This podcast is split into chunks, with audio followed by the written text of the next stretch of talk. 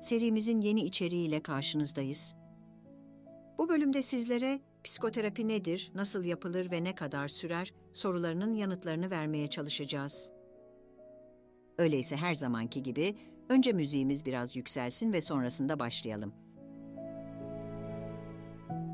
Psikoterapi, bir terapist ile bireysel veya grup terapisi şeklinde yapılan bir konuşma tedavisidir. Psikoterapinin nasıl yapılacağı, danışanın ihtiyaçlarına ve terapistin kişisel tarzına bağlı olarak değişebilir. Genellikle psikoterapi şu adımları içerir: değerlendirme, hedef belirleme, terapi seansları, ev ödevleri veya uygulamaları ve son adım sonuç. Şimdi gelin bu adımları kısaca açıklayalım. Değerlendirme adımında terapist, ilk olarak kişinin tıbbi geçmişi, yaşadığı problemler, problemlerin geçmişi ve yaşam koşulları hakkında oldukça ayrıntılı bir değerlendirme yapar. Ardından hedef belirleme adımında, danışanın hedefleri ve ihtiyaçlarına dayanarak terapi sürecindeki hedeflerinin belirlenmesi amaçlanır.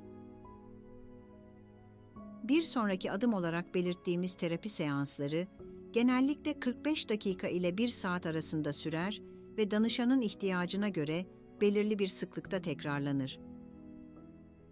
Bu seanslarda danışanın sorunları, düşünceleri, duyguları ve davranışları ele alınır.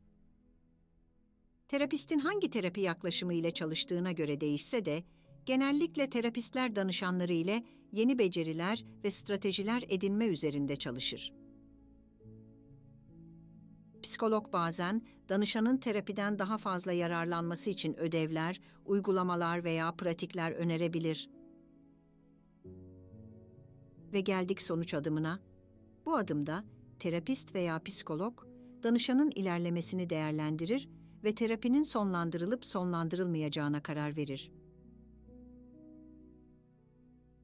Dileriz bu yanıtlar size fayda sağlamıştır. Böylelikle bu bölümün sonuna geldik.